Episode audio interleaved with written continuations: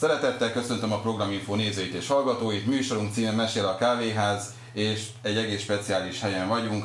Háttérben mindenfajta műszer, rengeteg kütyű, készülék, és rádiózni fogunk, vagyis hát a rádiózásról és annak hátteréről fogunk beszélgetni, és a mögötte álló emberről, Vincze Miklósról. Szervusz, üdvözöllek, hogy vagy? Szervusz, köszönöm szépen, üdvözlöm a nézőket. Jól vagyok, kicsit fáradtam, mert azért a hetem elég sűrű volt, meg a múlt hét is, úgyhogy, de most a hétvégén kipihenem magam. Tájfutás is volt, ha jól tudom. Volt, igen. És te bíró voltál? Ott vezetőbíró voltam egy olyan versenyen, ami országos bajnokság, nemzetközi verseny volt, mert román és szerb versenyzők is részt vettek rajta, és 2 nap alatt volt 4 verseny. Jól szerepeltek a magyar fiatalok. Jól, igen. Csodálatos az az életút, amit befutottál itt a rádióamatőrség révén, mert hogy te neked nagyon sok díjad van, de hogyan indult ez a szerelem? Hát ez annak idején még általános iskolás koromban, Tokajban volt egy olyan fizikatanár, aki belém oltotta ezt, akkor kaptam egy fejlövést, és azóta ez még tart. Úgyhogy azért kezdtem el 61-ben Nyírbátorba járni középiskolába, mert akkor még csak ott volt ilyen rádiós Politechnika, még akkor úgy hívtuk. Rádió és tévéműszerész vagy, és mai napig javítod a rádiókat. Igen, de most már inkább csak adóvevőket, meg amatőr készülékeket. Miért jött a szerelem? Mi benne, ami vonza az embert? Tekintetét, mert közben ránéztem erre a rádióra, tehát hogy elég szép darab, de ezen kívül mi az, ami vonzó benne? Mi volt az, ami neked megragadta a figyelmedet? Tudod, az, hogy van egy feladat, amit meg kell oldani. Tehát például egy összeköttetés. És azt olyan hullámtartományba, tehát úgy lehet megoldani, hogy nem látható, nem hallható, de mégis át tudjuk vinni az információt, meg át tudjuk venni az információt, és ennek megoldani a hardware részét. Tehát kitalálni egy olyan készüléket, adót vagy vevőt, amivel ezt meg lehet oldani. De a 60-as években még nem volt annyira profi készülék, mint akár itt az asztalon lévő Jézu készülék. Ti se magatok építettétek a vevőt és az adóberendezéseket? Hát a vevőt, én építettem vevőt is elég sokat, meg adót is, de vevők már voltak hozzáférhetőek, tehát olyan, amit a hadsereg levetett, tehát amit már kivettek a rendszerből és hozzá lehetett jutni, meg se közelítették ezeket a készülékeket, tehát akkor még tranzisztor, akkor találták fel, hát korábban feltalálták, de akkor kezdett el a Tungsram gyártani Magyarországon tranzisztort, tehát még nagyon drága volt, nem volt hozzá technológia, nem nagyon lehetett vele csinálni semmit, akkor még csak elektroncsöveket használtunk, és nagyon sokáig ez ment. Aztán valamikor a 70-es évek elején, nagyon az elején jelentek meg az adóvevők, azok is még csövesek, aztán később már olyan, ami ilyen vegyes volt, hogy tranzisztor is, meg cső is volt benne. Aztán még később, a 80-as évek végén már olyanok, amiben integrált áramkörök is voltak, vannak. Mi a szépsége annak, hogyha valaki építi saját magának az eszközt? Hát a sikerélmény.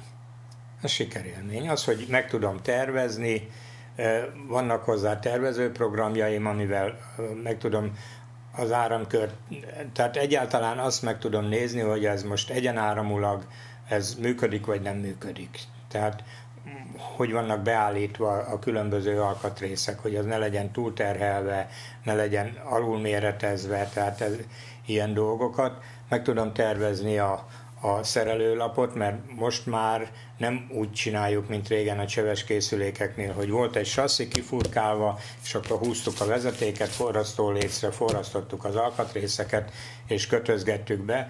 Most már úgynevezett nyomtatott áramköri lapok vannak, ami adott esetben a profi készülékeknél több rétegű. Tehát így házilag 2 rétegűt tudunk csinálni, hogy egyik oldal, másik oldal. De egy gyári készülékbe már ilyen 4-5 rétegű is van, ahol ezt meg tudják csinálni. És és erre csak rá kell forrasztani, vagy átfúrni, és hogyha olyan alkatrész van, amelyiknek van lába. De a modern alkatrészeknek már nincs lába sem. Tehát csak egyszerűen ez az SMD technológiával csak rá kell tenni, ott van két olyan forpont, amire ezt ráillesztem és leforrasztom.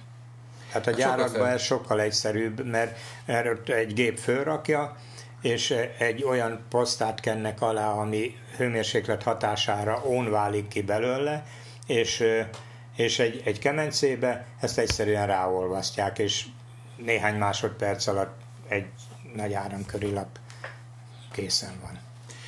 Azt is láttam veled kapcsolatban, amikor keresgéltem a neten, hogy ugye te világbajnok vagy, Európa bajnok vagy, vannak bronzérmeid, ezüstérmeid, világbajnoki bronzérem, Európa bajnoki ezüstérem, azért az kell teljesítmény. Én ezt nagyon érdekesen jutottam el ehhez a sporthoz. Annak idején, amikor ez a 60-as évek közepén elindult, akkor itt a Rádióklub a Nyíregyházán, akkor még csöves adókkal dolgoztunk, és a klubvezető létrehozott egy tímet, aki, hogy akkor itt csináljuk meg az adókat.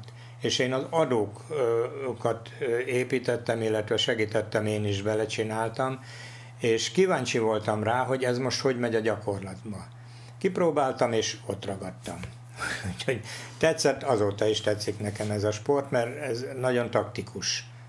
Tehát akkor, amikor elstartoltál, akkor gyakorlatilag 5 perc alatt fel kell építened azt az elméletet, amivel azt a versenyt meg tudod nyerni. Tehát 5 adó van, nem adnak folyamatosan, csak egy-egy percig egymás után, és kezdődik előről az egész, nincs keresési sorrend, más-más hívójelet adnak az adók, és akkor ezeknél el kell dönteni, hogy milyen sorrendben fogom keresni az adót. Akkor van, tehát ez egy stratégiai jellegű döntés. Ha elrontottam, akkor már eleve félrecsúszok. A következő az, hogy akkor érjek oda az adóhoz, amikor az elkezd adni. Tehát körülbelül 100-150 méteres távolságon belül legyek, mert körülbelül ennyit lehet az erdőben megtenni egy perc alatt. Ha ezt nem érem el az adót, akkor 5 percet várnom kell rá, hogy újra megszólaljon. Tehát ez meg a harmadik, hogy ez alatt az 1 perc alatt meg tudjam találni az adót.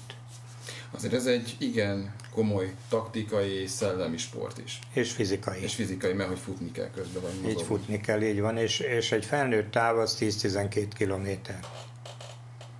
Ugye ennek a te voltál a szövetségi kapitánya is egy jó sokáig, hogy tréningezted a fiatalokat, hogy hogyan lehet minél jobb eredményeket elérni. Hát itthon én a Krudi szakközépiskolába dolgoztam, onnan voltak gyerekek, azokat edzettem, elég jó eredményeket sikerült elérni a csapattal, onnan is került ki Európa-bajnok, világbajnok, és akkor megkértek, hogy legyek a válogatott edzője. Aztán később meg szövetségi kapitánya is, tehát itt nem volt külön vezetőedző, meg szövetségi kapitány, hanem egyben, most is így van ez.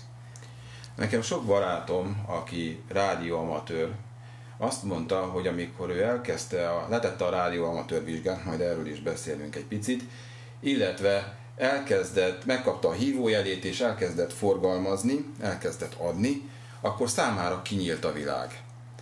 Ugye te a 70-es, 60-as években kezdted, nektek is kinyílt a világ nemzetközi szinten? Igen, természetesen. Hát akkor még a 60-as évek közepén, amikor én ezt elkezdtem, akkor még nem volt olyan, de az bonyolultabb volt, mint ezeknél, hogy most beszédbe tudjunk. Tehát a morzéval. Akkor még kötelező volt ehhez a morzé is. Nyilván sok mindenki használta a morzét, hivatalos szervek, hadsereg, hajózás, repülés is, és rendőrség is, tehát sok mindenki. Most már csak az amatőrök használják. Én akkor szerettem meg a morzét, akkor még teljesen kézzel adtunk, úgynevezett részdöngölő billentyűvel, tudok is ilyet mutatni, hogyha érdekes. Ez a nagy kalapácszerű. Ilyen billentyű, akkor még csak ezzel tudtunk morzézni. Aztán később jöttek a az elektronikus gyorsbillentyűk, aminél már az effektív jeleket egy elektronika állította elő.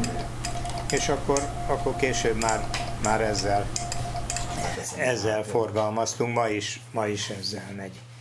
Azt hallottam az egyik ismerősömtől, hogy itt volt nálad, és beszélgettetek, és te valami furcsa jelet hallottál a háttérben, amit egy olyan hívójelet, amit nem hallottál korábban, és azt mondtad, hogy pillanat, hátrafordulok, ezt még nem hallottam, és le is adtad neki, vagy válaszoltál neki, és tehát, hogy hogyan lehet úgy morzét megtanulni, hogy valakinek ez hátul beidegződjön, hogy már azt is hallja, amikor másikkal, emberrel beszél. Tudod, hát ez olyan, mint a zenészeknél, hogy beszélget valakivel, és ő meghall egy zenét, és felismeri, hogy az éppen micsoda. Az, hogy milyen hangszer, az, hogy mit játszik, itt is ugyanez van.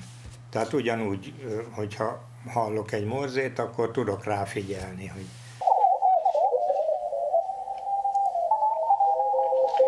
Tehát itt már valaki van, aki olyan állomást üldöznek, aki ritka, mert itt már többen hívogatják. Német állomást hívja.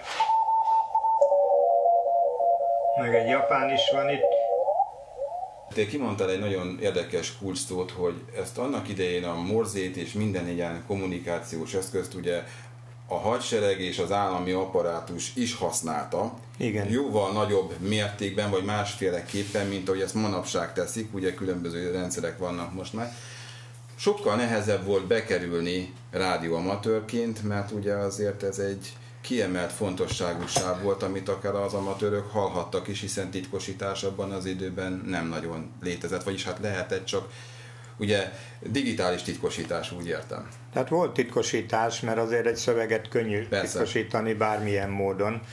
Azt használták már kezdettől fogva, már az első világháború végén, amikor elkezdték a rádiókat hadi célokra használni, de akkor még ugye az MHS, még akkor ez volt, az MHS határozta, mindig csak az ő keretein belül lehetett ezt művelni, és voltak rádióklubok, ott kellett elkezdeni. Tehát vizsgát kellett tenni ahhoz, hogy én leüljek a rádió keresztül, tehát csak hallgassak állomásokat, ez úgynevezett megfigyelő, ma is még ez működik ez a dolog.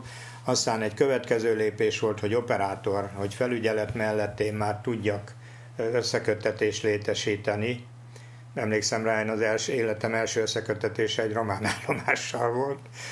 Ez olyan, mint az első szerelem, tehát ezt nem lehet elfelejteni. Aztán utána volt az, hogy vizsgát tehetsz, és akkor már lehet egyéni hívójeled. Ma már ez meg van könnyítve, nem szükséges ahhoz, hogy a Rádióamatőr Szövetségnek, ami ma már a összefogója ennek az egész tevékenységnek, tagja legyen valaki, hanem teljesen önállóan ő megtanulja azt, amit a hírközlési felügyelet előír, és elmegy vizsgázni, kér adóengedélyt, és akkor tudja használni. Ez ma már lényegesen egyszerűbb. Akkor még 3 fokozatú adóengedély volt ABC, ahol az A volt a legalacsonyabb, nyilván C a legmagasabb, külön volt a rövid hullám, külön az URH, most már ez összemosódott. Ma már a mai technológiával már nincs így külön választva technikailag. Mi volt akkor abban az időszakban számodra, amit most, ha most kezdenéd el, nem találnád meg, mint szerelmet? Az, ami most nincs, az, és akkor még volt, és nagyon fontos volt, a klub. Most is van klub, de most már nincs ez a klub élet. Hogy akkor minden este mentünk a klubba, ott összejöttünk, elbeszélgettünk, ott építettük a dolgainkat, meg ott mértük be, tehát ott voltak szerszámok, anyagok, gépek, műszerek. Most már erre nincs igény, tehát most már meg lehet venni készen nagyon sok mindent, ehhez kiegészítő berendezéseket vagy eszközöket lehet csinálni, érdemes, mert azok egyénileg készülnek, és nagyon drágán lehet csak hozzájutni, meg nem is biztos, hogy az én elképzeléseimnek, meg lehetőségeimnek teljesen megfelel. Tehát most már rádiót, mint adót nem épít senki szinte, mert többe is kerül, még forrasztópákát nem is vettem a kezembe, csak az alkatrészeket vásároltam meg, még nincs mechanika, de már többe kerül, mint egy gyári berendezés. És szerinted most kellene, hogy legyen klubélet? Jó lenne? Hát nem találtuk még meg a helyünket ebbe a világban, mert itt azért nagyon sok minden van, ami velünk párhuzamosan a gyerekek, fiatalokat lekötik, most nem mondom a gyerekeket, mert fiatalokat, meg az idősebbeket. Tehát ott van az internet, ott van a sok televíziós csatorna, amit nézegethetnek, meg próbálkozhatnak vele, meg az interneten keresztül is tudnak kommunikálni. Ennek a szépsége még számomra mindig abban van, mint ahogy a sporthorgászok, hogy bedobja a csalit, és nem tudja, hogy mi fog ráakadni. Tehát itt is az van, ha én elkezdek egy úgynevezett általános hívást adni, hogy most bárkivel én hajlandó vagyok összeköttetést létesíteni, akkor nem tudom, hogy ki fog rá válaszolni. Lehet, hogy francia, lehet, hogy orosz, lehet, hogy japán vagy amerikai, tehát ezt nem lehet tudni. Nagyjából igen, mert azért a terjedés az függ attól, hogy milyen napszakban vagyunk, meg milyen frekvencián, de ez így egy szépség. Tehát a másik az, hogyha én hallok ugyanilyen állomást, aki ugyanezt teszi, hogy ő bárkivel akar összeköttetést létesíteni, akkor ha én úgy gondolom, hogy kell nekem, akkor meg tudom hívni, és akkor tudok vele beszélni. Kimondtál egy másik olyan dolgot, ami engem nagyon izgat, hogy összeköttetés, és lehet, hogy japán, lehet, hogy amerikai. Neked személy szerint mi volt a legnagyobb, a leghosszabb, legtávolabbi összeköttetés? Hát a legtávolabbi Új-Zéland, ettől tovább nem lehet menni a földön, úgyhogy nyilvánvalóan ez. És alakulnak ki barátságok, tehát távoli állomásokkal, akiket mondjuk az internet világa előtt beszéljünk erről, mondjuk nem is láthattál, mert nem tudott képet küldeni, vagy csak levélben küldött képet magáról, hogy néz ki. Vannak ilyen barátságok, vagy kötöttek? Persze, természetesen sok ilyen barátom van, aki olyan is van, akivel volt összeköttetés, és mentünk egy versenyre, még akkor a Szovjetunióba. És akkor előző nap, mikor itt elutaztunk, azt megelőző napon én rádión beszéltem vele, és akkor hát ismernek nemzetközileg is, és hozta a QSL lapot, a vételnyugtázó lapot, hogy mi beszéltünk tegnap. Akkor találkoztunk először. Tehát most is van sok ilyen, hogy meghallom a hívójelét, és tudom, hogy kiről van szó, és akkor már ismerősként köszöntöm. Sokszor azért vádi éri a rádióamatőröket, és némely fiatal azért nem szeretne rádióamatőr lenni, olvastam egy internetes ilyen kutatást, mert hogy a rádióamatőr kommunikáció a frekvenciákon, ami erre ki van jelölve, nagyon kötött. Tehát, hogy nem lehet úgymond beszélgetni olyan szabadsággal, mint akár egy mobiltelefonon, vagy akár ugye a Citizen-ben nevezető, amit CB-nek hívnak, csatornákon keresztül. Ez így van, tehát a CB se lenne ez szabad, csak mondjuk ott nincs egy olyan szervezet, ami ezt koordinálja. Itt azért van egy ilyen világszervezet, az IARU, amelyik ezt koordinálja és pontosan behatárolja, mert hogy ne legyen ebből semmiféle nemzetközi politikai vagy egyéb más probléma, hogy meg van határozva, hogy mit nem szabad. Azon belül bármit lehet, de meg vannak határozva olyan dolgok, hogy nem lehet harmadik személyről szóló, harmadik személynek szóló üzeneteket átadni, átvenni, továbbítani. Nyilván, mert nem tudom, hogy mi van mögötte, mi ennek a háttere. És mert hogy egy telefonon ott az a személy hallja, akivel én közvetlenül beszélek, az két embernek a magánügye. Itt viszont a rádióhullámok mindenfelé terjednek, tehát ezt nem tudom, hogy ki hallja még azon kívül.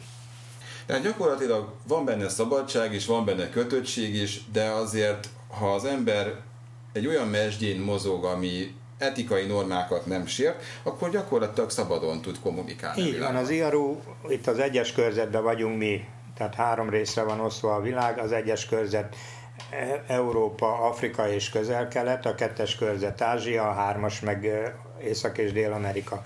Tehát itt, amit az egyes körzeti IARU kiad, meg van fogalmazva egy kiadványba az éteretika, amit elvárnak az amatőröktől. Tehát ez nem egy kötelező dogma, de ez egy elvárás, hogy ezt így illene, és nem szabad. Emlékszem rá, volt olyan, hogy interneten láttam, hogy valaki rászólt valakire, ugye az, hogy nagy távolságú összeköttetés, erről nem beszéltünk még, tehát egy tengeren túli összeköttetésre minden amatőr sávban fel van tartva egy bizonyos szegmens, egy nagyon kicsi. De akkor oda nem megyünk, ha nem akarunk nagy távolságút lenni. És volt olyan, hogy valaki ott csinált összeköttetést Európán belül, ami illetlen dolog, és ezért megszólták. Mondjuk úgy, hogy a rádiós kör, tehát az amatőr rádiósok egy picit kivetik magukból, akik az éteretika ellen vétenek. Hát én nem azt mondanám, hogy kivetik, de inkább az, hogy próbálják helyes útra terelni. Mert olyat, hogy most valakit így kitagadtak volna, nem tudok. Segít-e abban a klubélet, hogy a fiatalok, úgy értem a fiatalokat, hogy a rádió szempontjából pályakezdő fiatalok, azok megtanulják ezeket az etikai normákat, hogy mit szabad és mit nem? Feltétlenül. Tehát maga az, hogy most valaki, egy fiatal leül a rádió elé, akkor ez bizonyos önfegyelemre van szüksége. Tehát ez elkerülhetetlen nyilvánvalóan, és ahhoz meg kell tanulnia azokat a normákat, amit elvárnak tőle.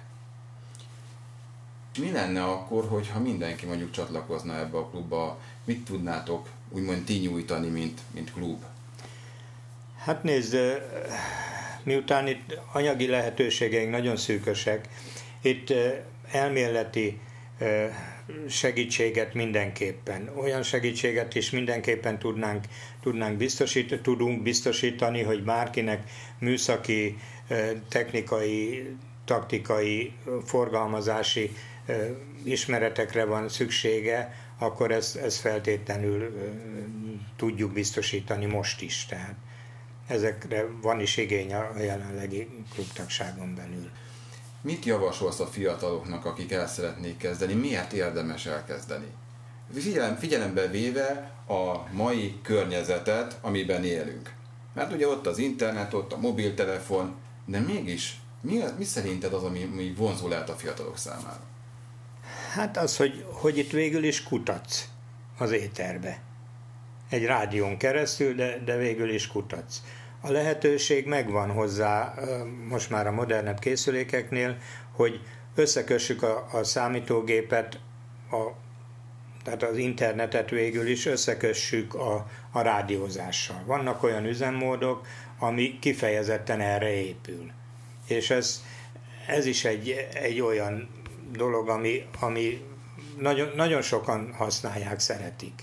Mondjuk én nem igen használom, mert én jobban szeretem a morzét, de hát ez kinek a papné. Tehát ez olyan dolog, én inkább ezt szeretem, nem a digitális üzemmódokat, de ezek is léteznek. Tehát ugyanúgy van képátvitel, állókép, mozgókép, aztán teljesen úgy, hogy csak a számítógép kommunikál a rádión keresztül. Tehát ott én nem is tudom megfejteni azt a jelet, amit hallok, az csak a számítógép tudja, és megjelenik nekem a képernyőn. Te mennyit rádióztál, vagy rádiózol naponta? Hát én szinte nap mint nap rádiózok egy-két órát, vagy mikor mennyit. Engem megnyugtat. Tehát, hogyha munka után hazajövök, azért heti 2 napot még dolgozom, és van, amikor az elég fárasztó, és leülök a rádió elé, van úgy, hogy a billentyűt le se nyomom, csak hallgatom, hogy kivel csinál összeköttetést, és ez megnyugtat. Én azt is tudom rólad, hogy te morzéban szeretsz működni, tehát morze üzemmódban, ugye ez a CW üzemmód, CW, és Én azt soha nem értettem, mert én próbáltam morzét tanulni, bevallom férfiasan, de hát nekem a tá meg a ti az néha úgy összekeveredik. Hogyan sikerült neked annyira professzionálisan, persze csinálni kell, és akkor megtanulja az ember, de hogy erre vannak technikák, technológiák, hogy ezt meg lehet tanulni? Persze, de ritmusát kell megérezni. Úgy, mint a zenészek, a dallamok megtanulják, igen, és utána igen, már megy a kezük. Tehát a feleségem, aki szintén tudja a morzét, sőt, hát ő versenyzett is, mint távirász és zenész. Tehát ő sokkal könnyebben megtanulta a morzét, mint annak idején én. Úgyhogy, és neki jobban is ment, tehát ez... De most már azért nagyon sok olyan program van, mert annak idején még kézzel adták, azt kellett megtanulni. Egy kézi adásnak mindig van egy személyes jellege. A gépnél ez nincs meg, tehát ez könnyen megtanulni, és akkor itt be lehet állítani azt, hogy melyik betűket keverem össze, vagy nem ismerem fel, akkor azokat gyakrabban adom, vagy veszem. Tehát ezt lehet, a sebességet lehet állítani, a szünetet, mindent lehet állítani, és akkor így lehet gyakorolni, meg sokkal könnyebb így tanulni, egyénileg is. Mert annak idején még csoportosan volt egy oktató, és akkor az nyomta. Aztán aki gyorsabban le tudta írni, az leírta, aki nem tudta olyan gyorsan leírni, az kihagyott belőle. Visszatérve egy picit a rádióamatőrségre, magára a morzéra is akár. Elképzelhetőnek tartasz egy olyan időszakot, most teljesen mindegy, hogy ez mi miatt következik be, hogy visszatérünk az analóg rendszerekhez? Egyre inkább technikailag kezd átállni a világ arra a digitális rendszerre, amikor már nincs ilyen vasdarab az asztalon, hanem csak van egy kis dobozka, és a számítógép hoz létre belőle egy rádiót. Tehát ez az SDR nevezetű technológia, amivel adnak-vesznek, és ugyanúgy lehet beszéddel is, vagy távíróval, vagy digitális módon, bármilyen üzemmódban ezt meg lehet csinálni, csak ez egy sokkal modernebb, korszerűbb rendszer.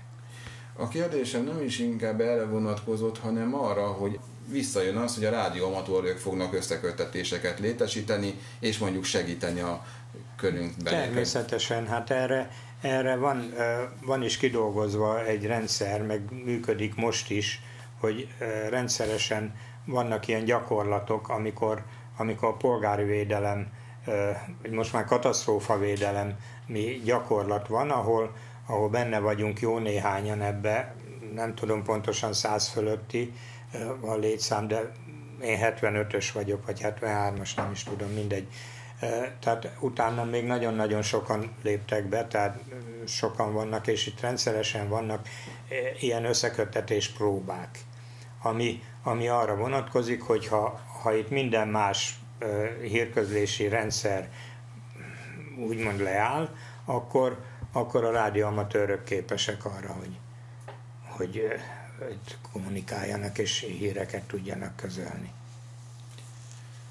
Megfogadni nyilván. Hogyan lehet elkezdeni ma rádióamatőrséget? Mi az, ami szükséges ahhoz, hát a vizsgán kívül természetesen, hogy itt valaki állomást építsen és mondjuk tudjon forgalmazni? Hát minden esetre eltökéltség, ez szükséges hozzá. A legjobb dolog az, hogy megkeres egy rádióklubot azon a területen, ahol él, vagy annak a közelébe, ott kér segítséget ehhez, és akkor szépen megismeri azokat a feltételeket, meg szükségszerűségeket, szükségleteket, ami szükséges ahhoz, ami kell ahhoz, hogy egy rádióállomást össze lehessen hozni. Tehát az, hogy most, amit itt látunk, hogy van egy adóvevő, ott van egy nagyobb teljesítményű végfok a sarokba, egy billentyű számítógép, ami számítógép nem is feltétlenül kell, tehát ez most csak egy könnyebbség, mert akkor nem kell nekem papírra írni semmit, mert egyből mindent beírok oda, és a számítógép akkor eltárolja azokat az adatokat, amit minden összeköttetés naplózni kell. Tehát ez egy előírás, nem csak nálunk, ez világviszonylatban, hogy minden összeköttetésnél rögzíteni kell az időpontot, a frekvenciát, a hívójelet, akivel volt az összeköttetés, van egy úgynevezett vételjellemzés, amit érthetőség, hangerő, hangszínbe le kell adni. Ez a kötelező. Ezen kívül lehet még bármit, nevet, működési helyet, a készüléket, az antennát, tehát időjárás, bármit lehet, de ezeket kötelező naplózni, amit az elején mondtam. Tehát ez mondom, egy készülék kell, meg egy antenna, és ezzel már el lehet kezdeni. Meg hely, hogy az antennát ki tudja valaki építeni. Hát annak több lehetősége van. Van olyan, amelyik vízszintes szálantenna, úgy hívjuk szálantenna, kihúzott, dipólus, vagy van olyan függőleges antenna, ahhoz kisebb helyek kellenek, vagy hely kell. Aztán van olyan antenna is, ami csak még kisebb helyet, tehát egy ilyen, akár egy mobil, egy autó méretű helyről már lehet vele dolgozni. Mondjuk nem olyan hatásokkal, mint egy nagy többelemes antennával. Mi lesz a rádióamatőrök sorsa a világban? Hát én az utóbbi időben a MRAZ-ba, amikor sokáig voltam alelnök, akkor az elnökkel történt afférom miatt lemondtam, aztán a újabb elnök visszahívott, és úgy vállaltam el azt, hogy most elnökségi tag legyek, illetve alelnök, hogy én a utánpótlással foglalkozzak. Most sikerült azt elérni, hogy most már vannak gyerekek, akikkel szervezetten foglalkozunk, és szeretik, imádják csinálni. És akár a rádióiránymérést, akár a forgalmazást. Rendszeresen vannak külön versenyek számukra. Tehát remélem, hogy ez előbb-utóbb beérik, és nem fog kihalni a rádióamatőr tevékenység. Öregszünk azért, tehát annak idején még az MHS-nél ugye volt erre apparátus, mert az országban körülbelül 100 ember foglalkozott hivatásszerűen napi 8 órában a rádióamatőr szervezéssel. Most erre nincs függetlenített státusz, tehát aki csinálja ezt, azt mindenki szabad idejébe csinálja. Azért, mert szeretjük ezt csinálni, és felelősséget érzünk azért, hogy ne szűnjön meg. És azért dolgozunk, hogy minél több fiatal szeresse ezt meg, és mindenféleképpen támogatjuk őket. Van-e akkora nagy a szerelem a rádió amatőrség iránt, meg a rádió után a szerelem nálad, hogy azt mondd, hogy fú, figyeljetek, menjetek kajálni, én még ezt befejezem.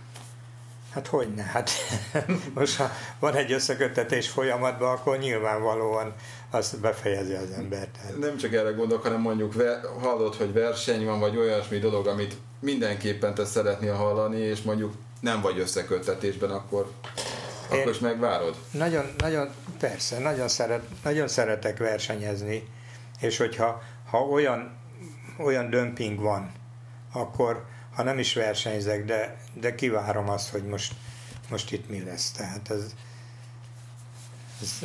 előfordul persze. A család nem kis bánatára néha. Vagy elfogadják őket? El, természetesen. Hát a család ebben nőtt bele. Tehát végül is a házasságom is e körül kötődött, úgyhogy a gyerekek is pelenkáskoruk óta benne vannak ebbe a dologba, bár aktívan egyik se rádióamatőrködik. Az unokák már azok inkább. Tehát ők már... Lesz követő, aki... Hát nagyon remélem, hogy igen. Nagyon remélem. Mit csinálsz szabadidődben, ha van olyan egyáltalán? Hát rádiózok. De azon kívül azt tudom, csak hát... Az már neked szakma, meg szerelem, az hivatás, az nem egy szabadidős tevékenység, mert tehát úgy csinálod, mintha ez napi 8 órás munkád lenne.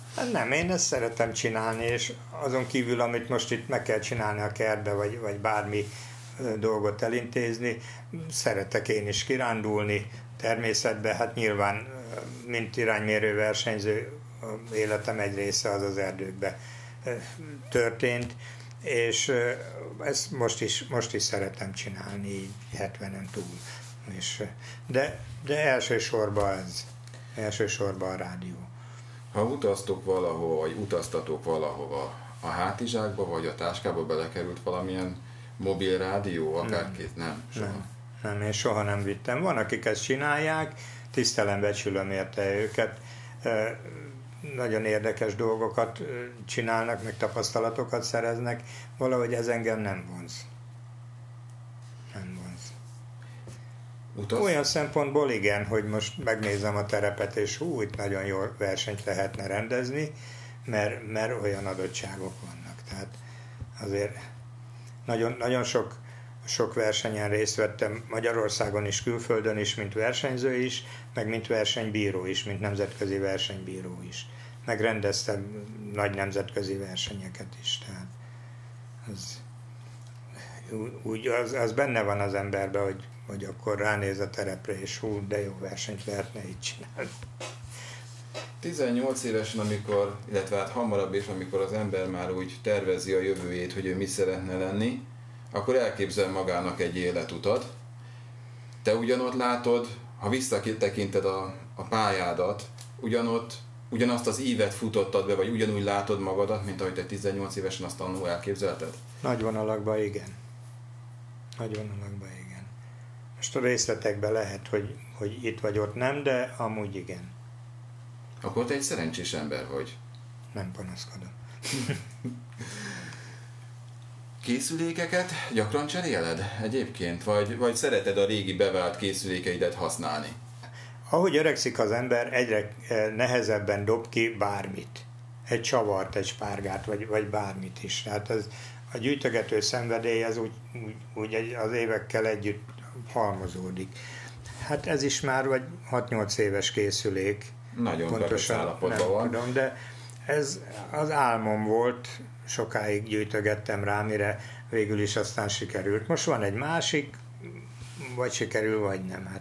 És mi a másik? Az is egy Jézu készülék, az FT-10, vagy az FT-101, de hát az egy olyan álom, ami most csúcskészülék, de arra nem hiszem, hogy nekem lenne valaha is pénzem. Azért ez egy költséges hobbi, költséges sport. Hát végül is, ha összevetjük az egészet, nem költségesebb, mint bármi más. Mint bármelyik más sport. Mert ugye abba is olyan szerelés kell, cipő, mez, ruha, sporteszközök, azok is elég drágák. Tehát ezt viszont ritkábban kell cserélni, tehát ez... Hagy kérdezzem már, mert te mondtad, hogy ez egy 6 éves készülék, hogy amikor az ember, ugye van család, gyerekek, a feleség, aki úgy viselkedik, sok esetben idézelbe téve, mint egy igazi pénzügyminiszter, akkor mi történik, mikor azt mondja azt mondod, hogy hát én szeretnék egy új rádiót, és akkor azt lecserélném. Ez könnyen átment a családi büdzsén? Nem volt ez nehéz, mert mondom, a feleségem is, hát én már benne voltam, ő is ebbe cseppent bele, tehát folyamatosan ez ment, nem volt ez nehéz, nálunk legalábbis, hát máshol valószínű, hogy másképp van. Mit tervezel a jövőben? Tervezel-e nagyobb rádiós megmozdulást már, mint olyat, amiben te szívesen részt vennél? Vagy marad az, ami most van, tehát ugye az iránymérőfutásokat tervezitek, csinálod a bírói tevékenységet, mit tervezel a jövőre? Hát van egy versenyállomás, aminek a technikai részét 90%-ba, vagy attól egy kicsit többe is én csinálom, tehát azt az állomást fenn kell tartani. Az nemzetközileg Európában nagyon jó hírű, elismert állomás, és ott nem lehet megállni a technikai fejlesztésbe. Tehát mindig elég sok munkám van, amit oda föl a Bükkfenségre, mi csak úgy hívjuk, hogy a hegyre kell csinálnom. Aztán abból van konfliktus név, hogy már megint a hegyre dolgozol. Hát igen, oda dolgozom. Úgyhogy... És akkor elmondhatod a Hip Hop Boys kedvenc számával, hogy a hétvégén majd felmegyek a hegyekbe. Így van.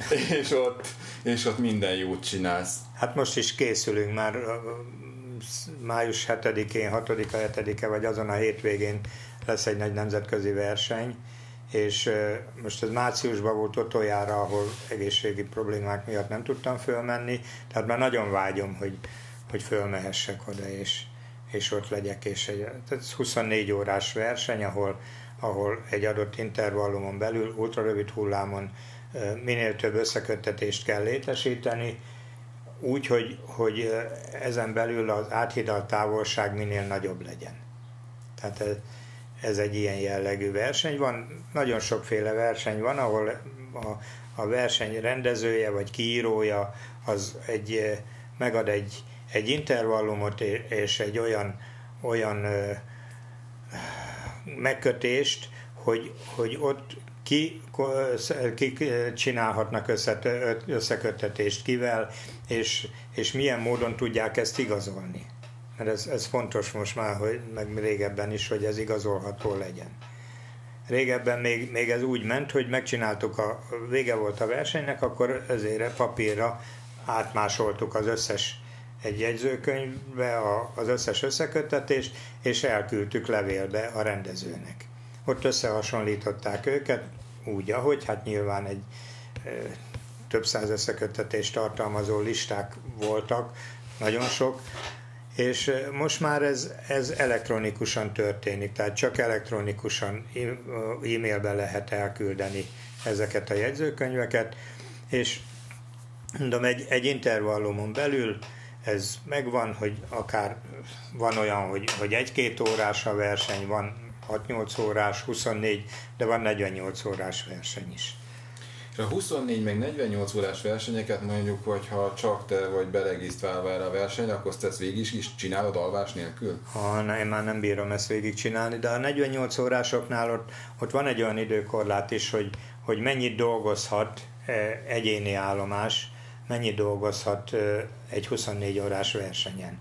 És ezt időnként tehát maximum 2 megszakítás lehet benne, és meg van határozva, hogy az minimum hány óra. Tehát be van korlátozva. De akkor jól le vannak ezek szabályozva? Persze. 24 órásnál ott azt végig lehet csinálni. Na most a rádióhullámok terjedése az a naptevékenységhez, meg a Föld forgási állapotához mindig igazodik. Tehát vannak olyan frekvenciák, amik sötétbe terjednek nagy távolságra, vannak olyanok, amik csak világosba.